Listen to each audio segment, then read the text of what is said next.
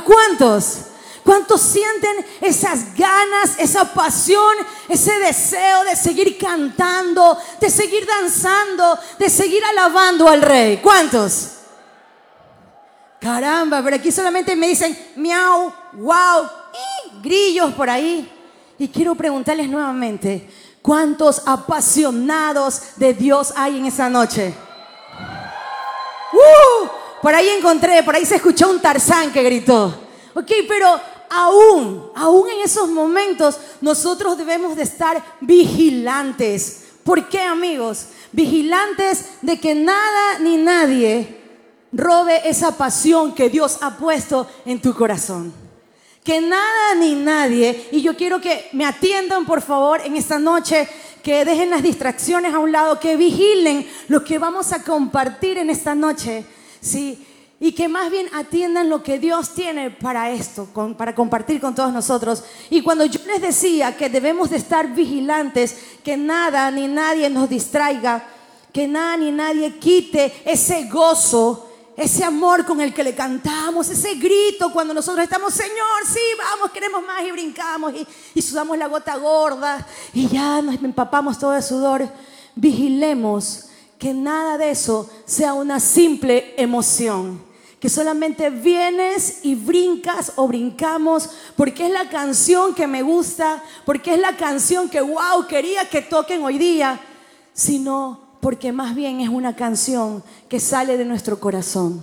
Vigilemos a que lo que nosotros le damos al Señor sea lo que hay en nuestro corazón y sea lo mejor, porque Él siempre va a querer qué cosa, lo mejor. Entonces, aún por eso, nosotros debemos de estar vigilantes de qué le damos a nuestro Dios. Le rendimos simples minutos de alabanza y de música y cuando todo termina, todo se fue. ¿O en realidad estamos apasionados dándole lo mejor al que todo se lo merece? Te pregunto en esta noche, ¿es pasión o son solo espasmos de emoción lo que tenemos? Vigilemos, guardemos la palabra que Dios le ha dado a nuestros pastores de jóvenes, Everaldo y Celeste, y es vigilar. Es la palabra rema. Palabra rema, para el que no lo sabe, es una palabra específica en un tiempo, ¿qué cosa? específico.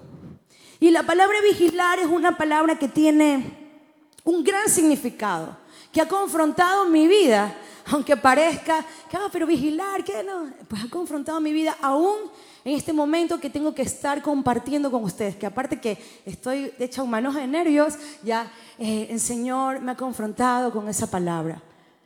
Estemos vigilando. Y quiero que ahí donde ustedes están puedan cerrar sus ojos y digan, Señor, permítenos guardar tu palabra. Señor, permítenos estar vigilantes, estar alertas, estar atentos, Señor, a lo que tú tienes que compartir con nosotros en esta noche. Espíritu Santo, que nada ni nadie nos robe las bendiciones, que nada ni nadie nos robe tus promesas, que nada ni nadie robe el gozo que tú nos has regalado el día de hoy, Señor. Y pedimos que tú nos hables Señor, que tú abras nuestros ojos espirituales, nuestros oídos espirituales y que tú nos hables hoy a través de tu palabra. Te damos gracias en el nombre del Padre, del Hijo y del Espíritu Santo. Amén. Y a la luz de la palabra, la palabra rema, que es vigilar, estaba en Mateo 25, 13, que dice, velad, porque no sabéis cuándo vendrá el Hijo de Dios. Y es porque nosotros no sabemos cuándo ha de venir. Sin embargo, hay una palabra y hay algo que nosotros debemos de hacer. ¿Y es qué cosa? Vigilar. Vigilar. Según el significado que yo estaba buscando, un significado bíblico que no es muy diferente al, al significado que naturalmente nosotros podemos ver en el diccionario, dice que vigilar es la actitud o postura de observación de quien pone atención en las personas o en los hechos que acontecen. Mira bien, dice que es la actitud de postura de observación de quien pone su atención en una persona o en las cosas que acontecen. Y el otro significado es que me encanta, dice actitud general de preparación en aquellos que esperan el regreso de su Señor. Y esto tiene que ver mucho con Mateo 25, cuando las vírgenes estaban esperando el regreso de su Señor. Entonces aquí habla de actitud actitud, que es vigilar, tener esa actitud de guardar, tener esa actitud de cuidar. ¿Qué vamos a cuidar? Vamos a cuidar lo que Dios nos ha dado, cuidar nuestras vidas. Y Jesús, amigos, nunca nos va a hablar de algo o va a querer que nosotros hagamos algo que Él no lo haya hecho primero. ¿Y cuántos están de acuerdo conmigo? Sí, Jesús no va a decir, vayan ustedes cuando Él no fue nuestro ejemplo primero. Y un ejemplo de vigilar nos dio primero nuestro Señor Jesucristo y quiero ponerlo aquí a la mesa. ¿Y por qué digo a la mesa? Porque es en la mesa donde disfrutamos el mejor banquete con papá porque es en la mesa donde disfrutamos las mejores comidas con nuestro Dios. Y hoy a la mesa quiero traer dos escenarios de vigilar que para mí Jesús hizo y nos dio de un, nos puso como de un gran ejemplo. Y una de esas es en Mateo 4, cuando Jesús fue tentado. ¿Ve? ¿Cuántos se acuerdan de esa parte? ¿Cuántos lo leyeron? Que Jesús fue tentado. Dice que ese mugroso, apestoso, ese condenado, el enemigo, como ustedes quieran llamar, ese feo, feísimo, horrible, bueno, como ustedes lo quieran llamar, dice que tuvo, amigos, la osadía, imagínate, imagínense, de presentarse a Jesús y tentarlo. ¿Cómo va a ser eso posible? Pero bueno, así es el diablo. Y así también se presenta en cada uno de nosotros queriéndonos tentar. Pero dice que el enemigo, Satanás, se presentó a Jesús y le dijo, a ver Jesús, si tienes hambre, a ver, pues convierte, convierte eso en una magnífica. A ver, convierte en eso, en una cuarto de libra con doble porción de tocino y tomate y doble mayonesa. Imagínate. Y Jesús, ay, no, nada, no, nada de McDonald's ni nada de esas cosas. Después le dijo, mira, ándate arriba y mira todo, todo esto puede ser tuyo. No sé si Satanás se creía Aladino y la lámpara maravillosa y frota que yo voy a darte todo lo que tú quieres, pero le decía a Jesús, mira desde arriba y todo lo que tú ves puede ser tuyo. Y después le decía, a ver, lánzate, pues. A ver, si tú eres súper Jesús, si eres muy cool como dices, lánzate, pues, lánzate, pues. Pero hay algo que nosotros podemos ver aquí y es que Jesús en cada cosa que Satanás le decía tenía una respuesta, tenía una palabra que lo dejaba a Satanás, ¿ve? Sin nada que decir. ¿Y sabes por qué te digo eso? Porque Jesús estaba vigilante. Jesús no es que estaba desprevenido, Jesús sabía que Satanás estaba con un propósito aquí en la tierra, que era de andar como león rugiente buscando a quién. ¿Ah? ¿A quién luncharse, pues amigos? ¿A quién devorar? Y Jesús sabía eso. Por eso Jesús estaba vigilante. Por eso Jesús sabía lo que tenía que decir si el enemigo venía a estorbarlo. Otra parte también en la que me llamó mucho la atención y que para mí Jesús estaba vigilante es cuando fue a ese monte de Hexemaní. La última noche que oró cuando Jesús fue arrestado. Fue un tiempo muy crucial para Jesús se sentía mal. Él se sentía ya a más no poder. ¿sí? Y dice que cuando él iba al monte de Getsemaní, no a comer maní, estoy diciendo Getsemaní, apréndase bien esto, ¿no? Getsemaní. Ya dice que estaba con todos los discípulos y de repente le dijo a los discípulos, quédense ustedes aquí, quédense orando y velando, yo ya vuelvo. Y se llevó a tres discípulos de él. ¿Cuáles eran? Pedro, ¿quién más? Juan, Tomás. ¿Ah? No están vigilantes, no están atentos, no lo han leído. ¿Ah? Santiago. Sé que los llamó y mientras iban caminando, Jesús seguramente les iba contando qué es lo que él estaba sintiendo. Él decía que estaba en una agonía terrible. Pero los dejó a los tres allí y les dijo, quédense ustedes allí, quédense, no se duerman, espérenme, yo ya vengo. Y Jesús dice que se fue a orar, se fue a, velar y fue a hablar con el Padre y le dijo, Señor, que no pase de mí este trago amargo. Pero bueno, ya pues Señor, si es tu voluntad que pase, ya, ya, pues, que pase. Y a veces nosotros estamos así. El Señor te manda algo y dice, chuzo, Señor, no quiero. Pero ya voy a, ya si me dicen, ya pues, prefiero hacerlo por lo bueno que, que tú me des ahí un guachazo espiritual, ¿no? Entonces, Jesús estaba así Y le decía, Señor, pero ya está bien que no pase. Jesús se para porque yo imagino que tiene que haber estado muy, muy, muy, muy ansioso. Y va a ver a los tres y los tres pues se habían puesto ya pues los escarpines, la, cómo es la pijama de peluche. Y en vez de estar despiertos ya estaban dormidos, cabeza con cabeza, las babas que se les iba. Y Jesús le dice, pero ¿por qué no pueden velar? ¿Por qué no pueden quedarse un rato allí? Y, ¿ah? ¿ah? ¿Dónde estamos? ¿Qué? Ya. Y Jesús, ah, otra vez, vuelve, Señor, ayúdalos a ellos. Y otra vez vuelve a velar. Y otra vez vuelve a orar y le vuelve a decir, Padre, que no pase de mí esta copa amarga. Ya, Señor, pero ya está bien. Que se haga tu voluntad. ¿Y por qué traigo yo esto a referencia? Porque para mí Jesús sigue siendo un ejemplo de vigilar que la palabra, que el propósito y el llamado de Dios se cumpla en su vida. ¿Sabes por qué? Porque él estaba vigilando a no fallarle a su padre, al que lo había enviado con una misión, al que le había dicho, tú tienes algo que hacer, tú vas a morir porque la gente va a ser liberada, porque a través de ti va a haber salvación. Jesús estaba atento, estaba alerta, estaba preparándose para lo que venía. Jesús estaba cuidando, porque amigos, vigilar también es cuidar. Tú vigilas algo, tú vigilas que no se te coman la comida. Algunos son así, yo sé, yo lo sé. Vigilan que el hermano no se les coma la comida o vigilan que el amigo, este, alguien se está viendo por ahí, o vigila que el otro no se le lleve nada, o vigila su celular es cuidar. Entonces Jesús cuidaba que la promesa del Padre pueda cumplirse, que la promesa y el propósito del cual Dios lo había mandado a este mundo se cumpla.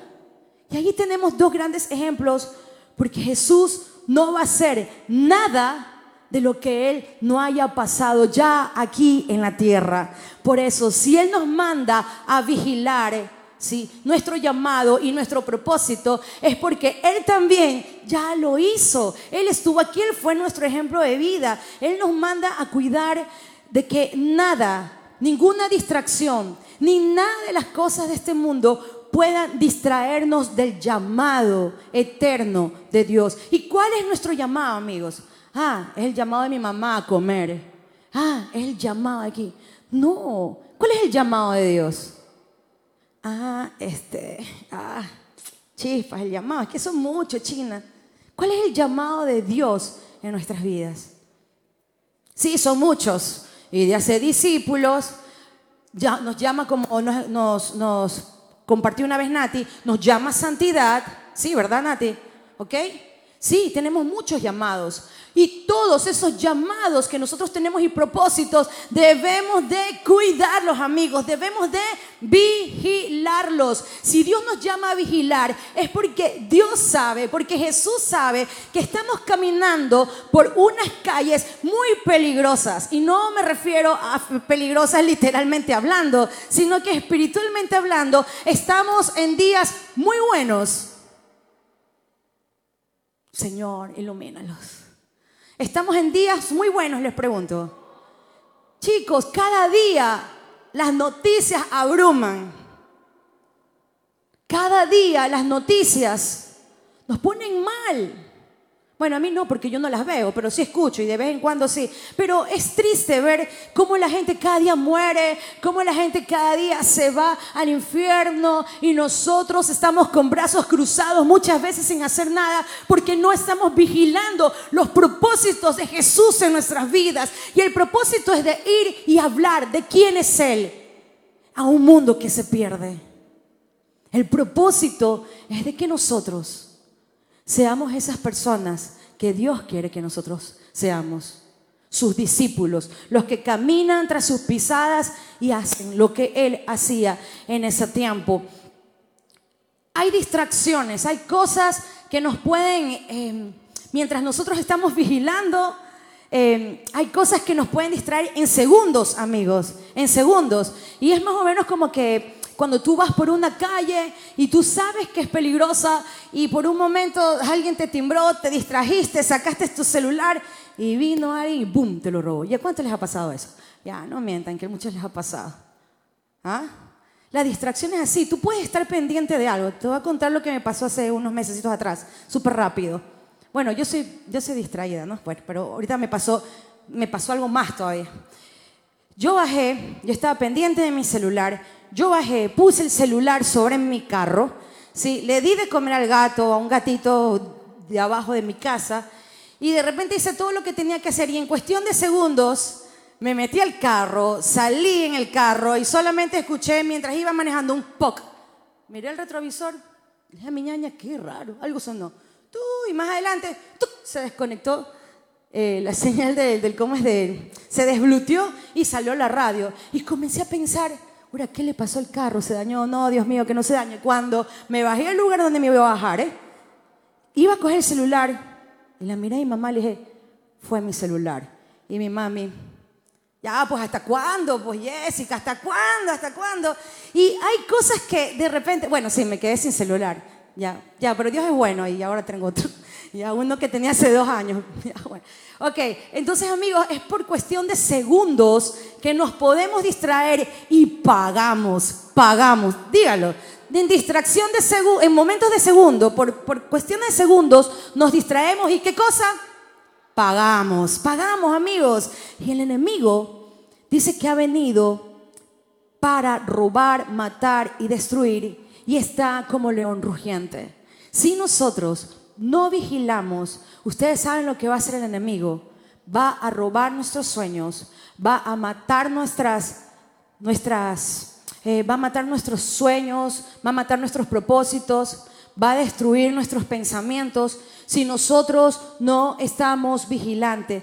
Hay tres personas que quise tomar en la palabra de Dios de ejemplo que se distrajeron del llamado de Dios.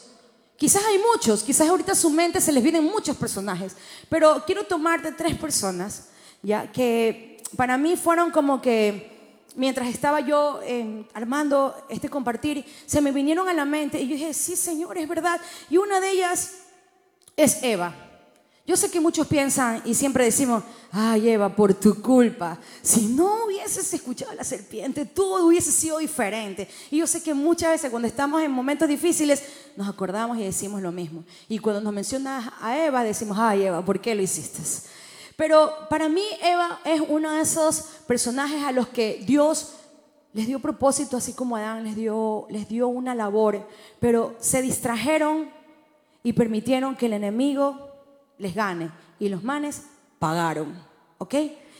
Dice que Eva, ¿sabes que cuando el enemigo, cuando Satanás se le presenta a Eva como serpiente, yo estoy segurísima que Eva ni siquiera tenía hambre, porque Eva solamente podía levantar la mano y bajarse una manzana, no sé, una rena Claudia, yo no sé qué podía bajarse Eva.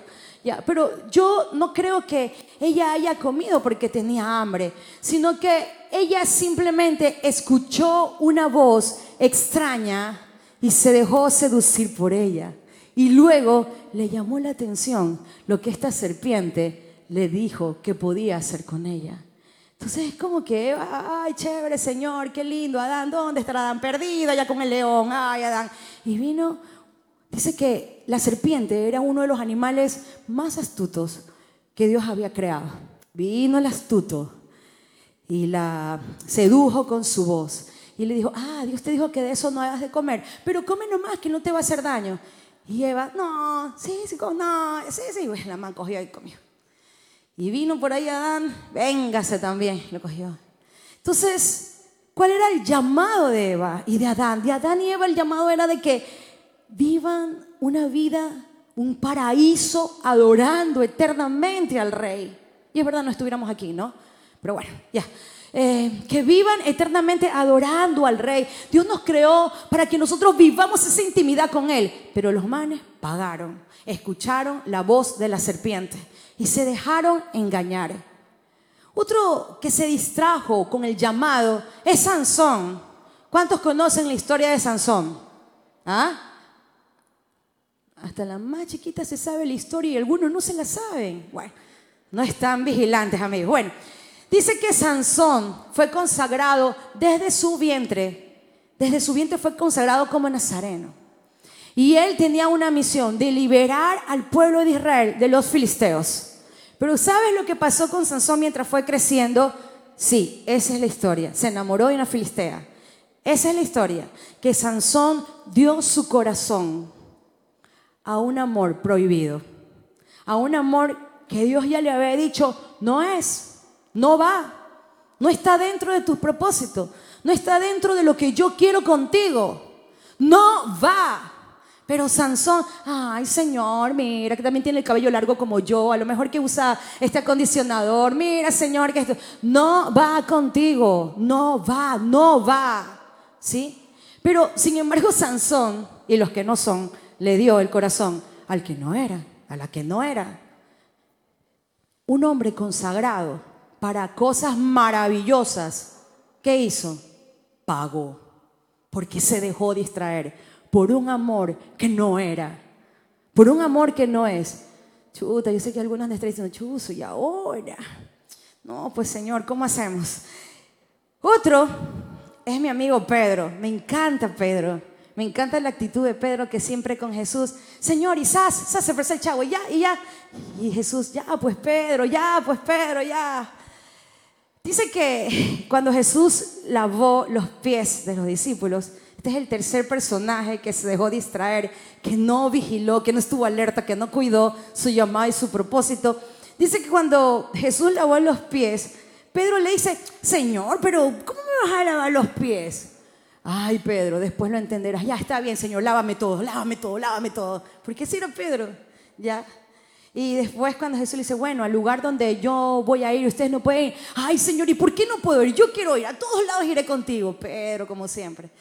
Y Jesús le dice, ay Pedrito, no vas a entender ahora, lo entenderás después. Pero Señor, yo quiero ir, yo quiero ir, yo quiero ir. Un hombre con llamado, un hombre con propósito, un hombre que estaba cerca de Jesús cuando hacía sus milagros y en todo momento. Pero cuando él estaba, ya Jesús, sí, sí, ya, ya. Jesús le dijo, ay Pedro. Pero le dijo, Señor, créeme que a donde quiera que tú vas, yo voy a ir contigo. Y Jesús, Pedro, si supieras que me vas a negar tres veces. Yo imagino que Pedro había dicho, ay Señor, ¿cómo va? No, no, eso no va conmigo. Y más adelante nosotros vemos en, Mateo también, el capítulo 18, parece que es, em, en el momento menos pensado, cuando se lo llevaron arrestado a Jesús y Pedro estaba así, yo sé entre qué, vino alguien y le dijo, oye, tú no eres, y el man, ¿qué? Yo no soy, no soy. Y por un momento, ya lo negué.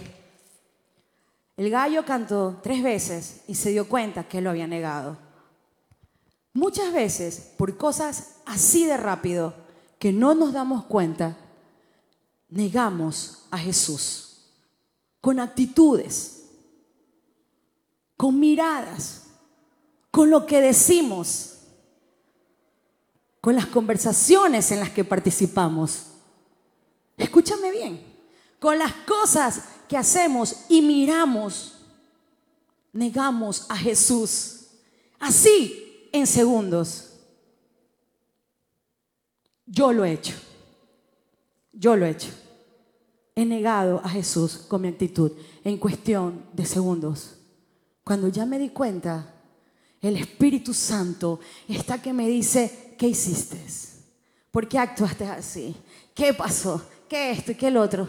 Y el Espíritu Santo me lleva y regreso a arreglar las cosas. Me ha pasado. Porque el que estemos en la alabanza o que tengamos un ministerio, que seamos líderes, no somos infalibles, amigos. También debemos de estar vigilantes, de que no hayan distractores que se lleven nuestro llamado, que no hayan distractores que roben el llamado y el propósito de Dios para nuestras vidas.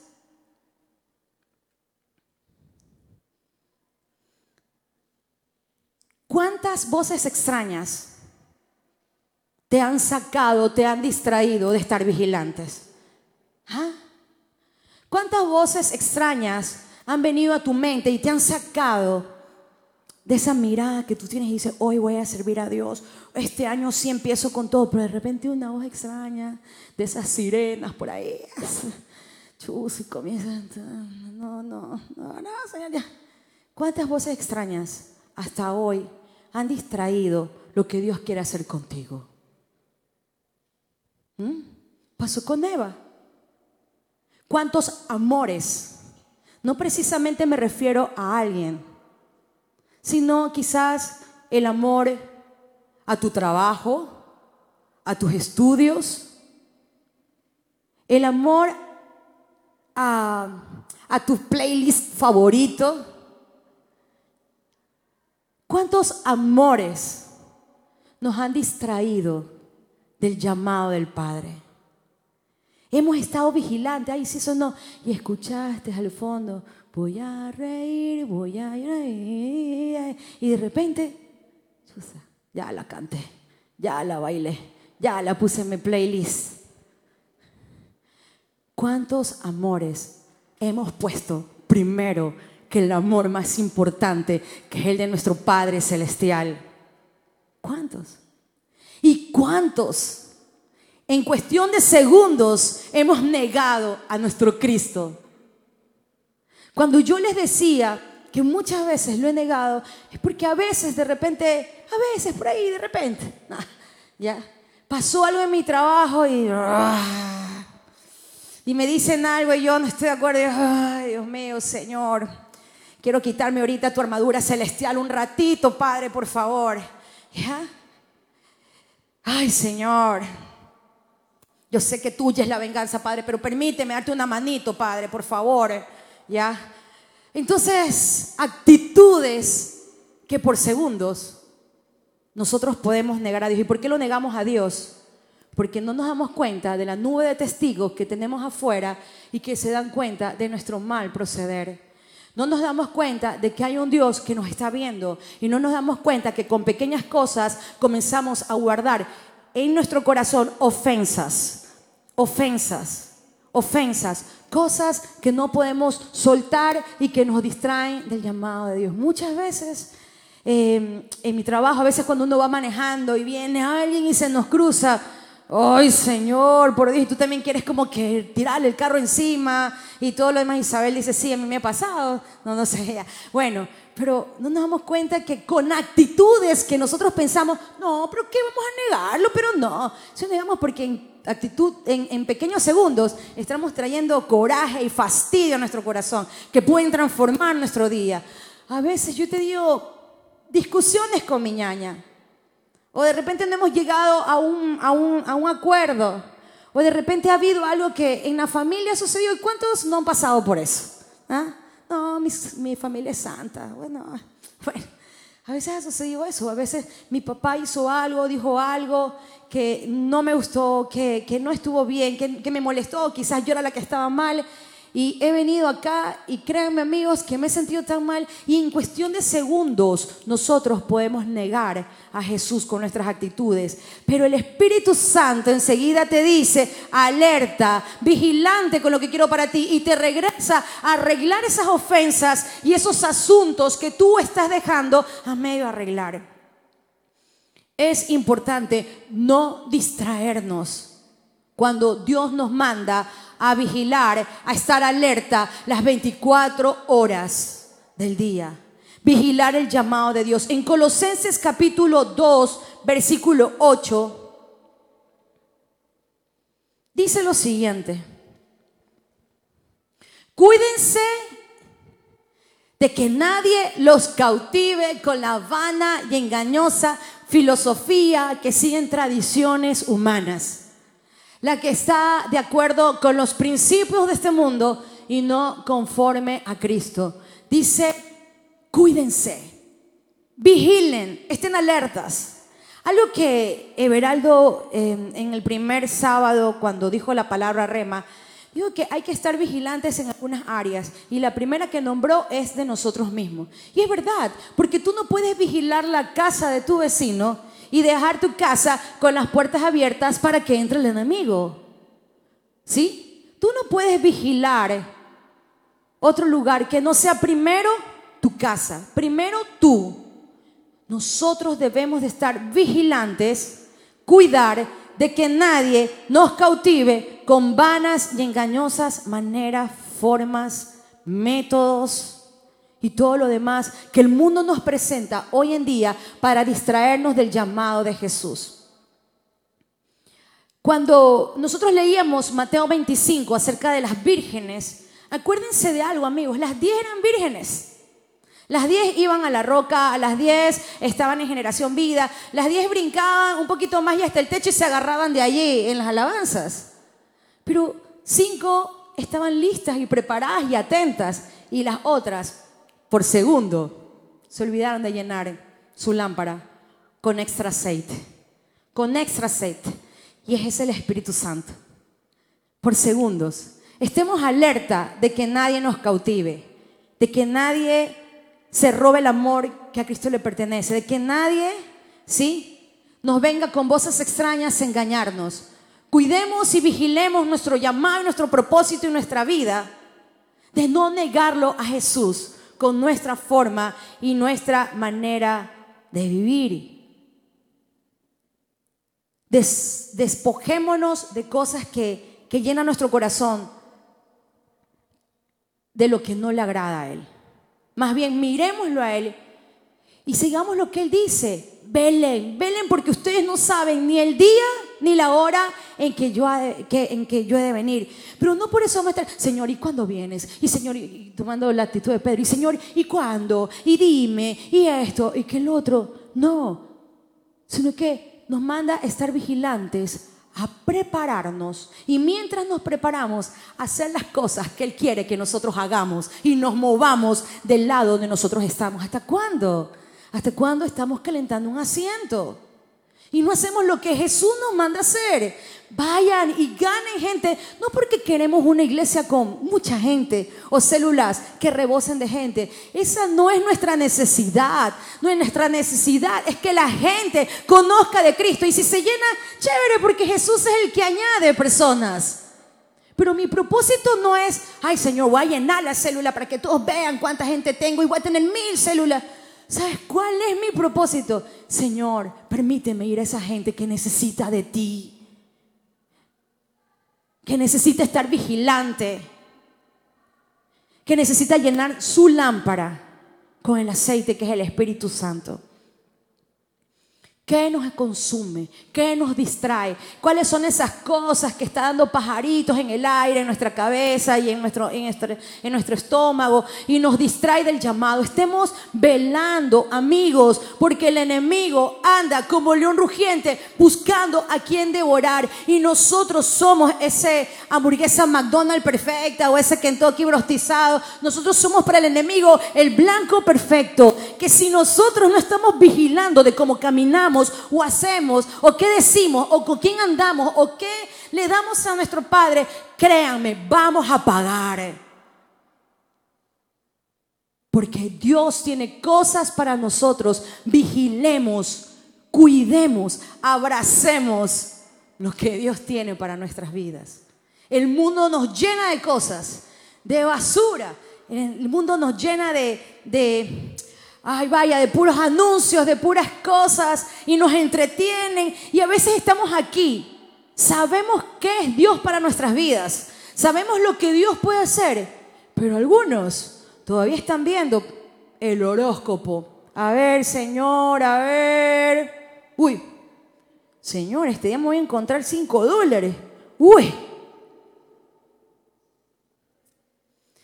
Vigilantes de no hacer lo que todo el mundo en tradiciones humanas sigue. Algunos todavía ya, Señor, sí, está bien. Sí, Señor, te queremos, te anhelamos, tú eres el Dios, tú eres todo. Y el miércoles estamos aquí, con el miércoles después del carnaval, estamos aquí con esa cruz. Ah, China, es que ah, pues, la cruz de Cristo aquí pegada, aquí, aquí, está con la ceniza ahí.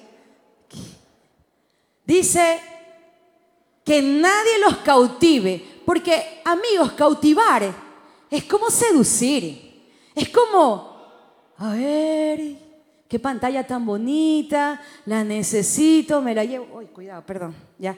Me la llevo, es cautivar, seducir. Y el enemigo es experto para seducirte. Yo quiero que veamos en este momento rápidamente un video en el que vamos a a ver muchas cosas que están pasando hoy y que nos pueden distraer y nos consumen. Así que el video...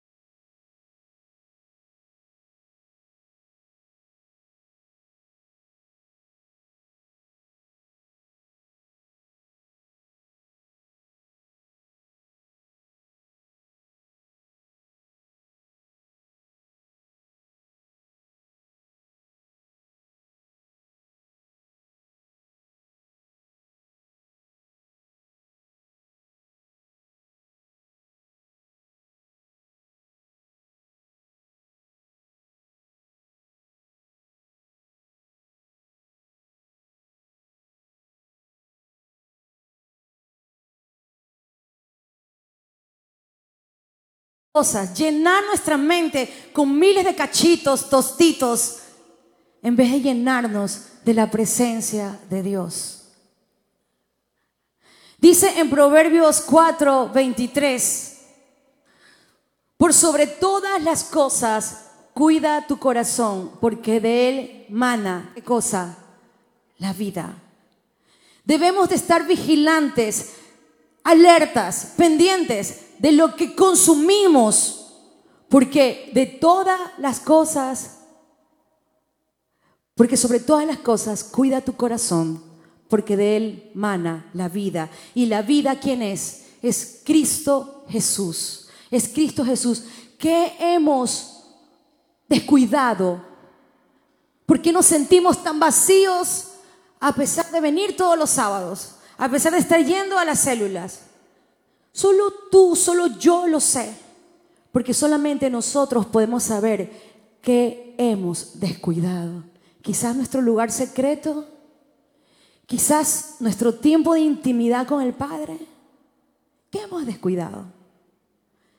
¿Qué es lo que nosotros hemos dejado a un lado? Jesús sabía que íbamos a estar en tiempos difíciles. Jesús sabía que íbamos a transitar por calles peligrosas. Por eso es que él en Juan, creo que sí dije que lo pongan, no sé, en Juan, Juan, Juan, creo que no, ups. Bueno, en Juan capítulo 17, versículo del 15 al 16, ¿sí? Ahí está. Jesús dice, no te pido que los quites de este mundo, sino que los protejas del maligno. Ellos no son del mundo como tampoco yo lo soy. Jesús clamaba por nosotros, clamaba en ese tiempo por sus discípulos y hoy también Jesús está muy pendiente de nosotros y quiere que nosotros tomamos decisiones, tomemos decisiones para dejar las cosas que nos distraen de nuestro llamado, que nos distraen de la voz verdadera que es nuestro Señor, del amor verdadero que es nuestro Cristo y más bien estemos alerta. Por eso Jesús decía, yo te pido, Señor, por ellos, por los que han quedado, por los que están en el mundo. Jesús clamaba por nosotros. Jesús pedía por nosotros. Pero Jesús también nos decía, alerta, velad, porque ustedes no saben ni el día ni la hora en que yo he de llegar. Pero mientras tanto, hay que activar las vigilancias las 24 horas del día, porque el enemigo en la oportunidad, amigos, que nosotros le demos, el enemigo va a hacer de nosotros lo que quiera. Cuando menos lo piensas, hemos sido presas del enemigo. Escucha bien lo que te digo. Los propósitos y el llamado de Dios en nuestra vida debe de ser un tesoro al que debemos de cuidar. Un tesoro al que debemos de cuidar.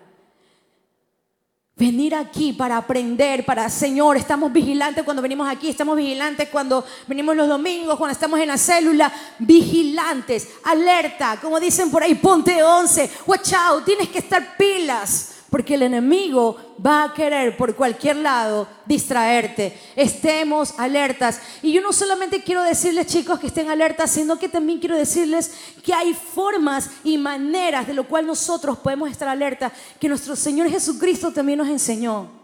Y en Mateo 4, antes de ser el tentado, primero estaba ayunando, pues amigos. Jesús venía de un ayuno. O sea, no es que el man, chuta, chévere, yo soy Jesús, el hijo de papi. Que papi es Dios, ya sabes, Dios, tú y yo, Señor, uno solo. Dice que él estaba velando. Él estaba ayunando, venía 40 días de ayunar.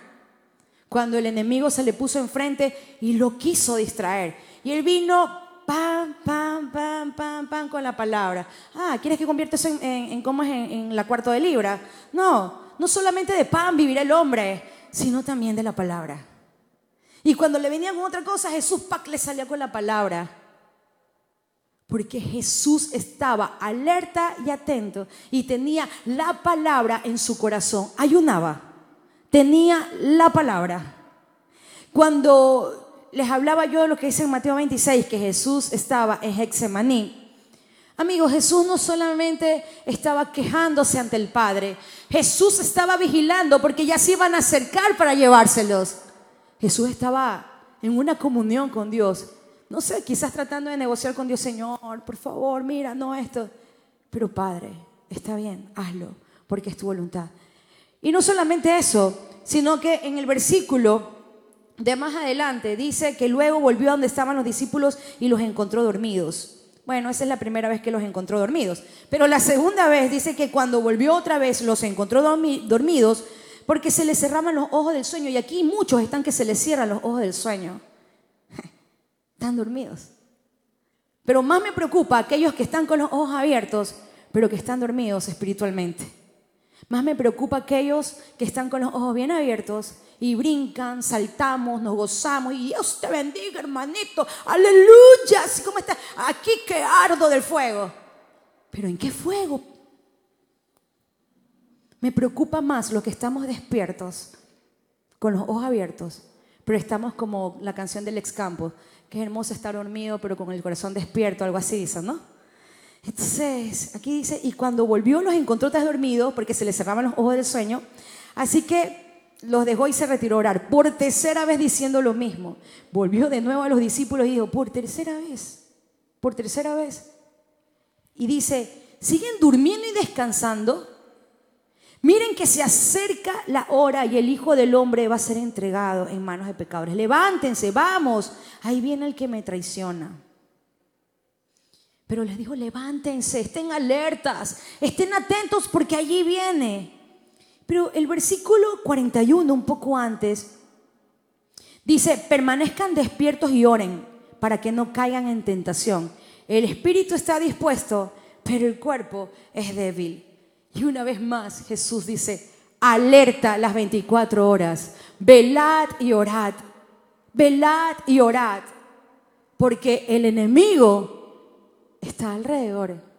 Velad y orad, permanezcan despiertos y oren para que no caigan en tentación. Es la forma, amigos, de estar vigilando por nuestras vidas, de estar vigilando por nuestro llamado. Y sí, está bien, a veces nosotros queremos vigilar al amigo o al vecino o al de la otra célula. O sea, está bien, pero Dios primero quiere que vigiles lo tuyo, que vigiles lo que Él te ha dado, que cuides lo que Él te da. Que trates de llenar tu lámpara con ese aceite que es el Espíritu Santo de Dios. ¿Cuántos estamos con una lámpara a medio llenar?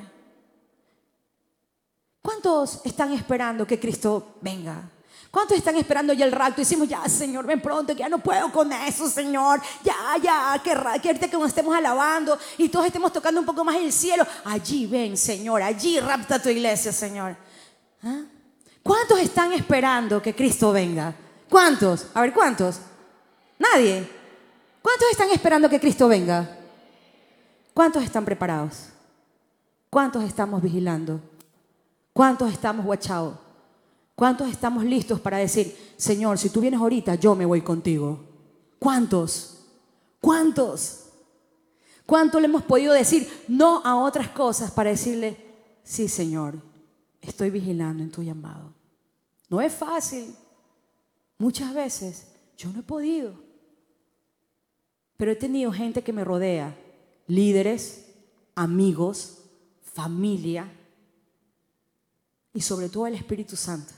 Porque dice claramente Jesús, velad y orad para que no caigáis en tentación, para que no caigamos en tentación. Vigilemos, estemos alertas, amigos, las 24 horas y llenemos nuestras lámparas de aceite. ¿Cuántos en esta noche, quiero que cierren los ojos ahí, no quiero que miren a nadie? Yo sé que Dios nos manda a vigilar al que está al lado, pero algunos en vez de vigilar sapiamos al que está al lado. Y vigilar es cuidar, es levantar. ¿Cuántos quizás en este tiempo han sentido que, sí Señor, yo quiero que tú vengas, pero en realidad cuando nos hacemos esa pregunta, estamos listos, estamos preparados? ¿Cómo está nuestra lámpara? Hemos sentido que el aceite está bajito, casi nada. ¿Cuántos de los que estamos aquí hemos sido esa Eva, hemos sido ese Sansón, hemos sido ese Pedro, hemos sido esos que han negado a Jesús con actitudes? Lo mejor que nosotros podemos hacer es acercarnos al trono del Padre. Lo mejor que nosotros podemos hacer es acercarnos al trono de Dios y no pensar, ay Señor, sí es verdad, pequé, te negué, puse primero otros amores, es verdad, escuché otras voces extrañas. Sí, pero ¿sabes qué es lo más importante? Decir y reconocer, Señor, es verdad. No he estado atento, no he estado cuidando lo que tú me has dado. Pero hoy, hoy, quiero llenar mi vida con tu lámpara. Dejemos las ofensas a un lado. Las cosas que están dañando nuestras vidas, que no nos permiten estar cuidando lo que Dios nos ha dado. Y caminemos, caminemos a los pies de Cristo. Vamos a los brazos del Padre. Y yo quiero hacerte esta pregunta en esta noche para todos, para el que vino por su primera vez, para el que vino por su tercera, por su cuarta, para el que ha venido toda la vida.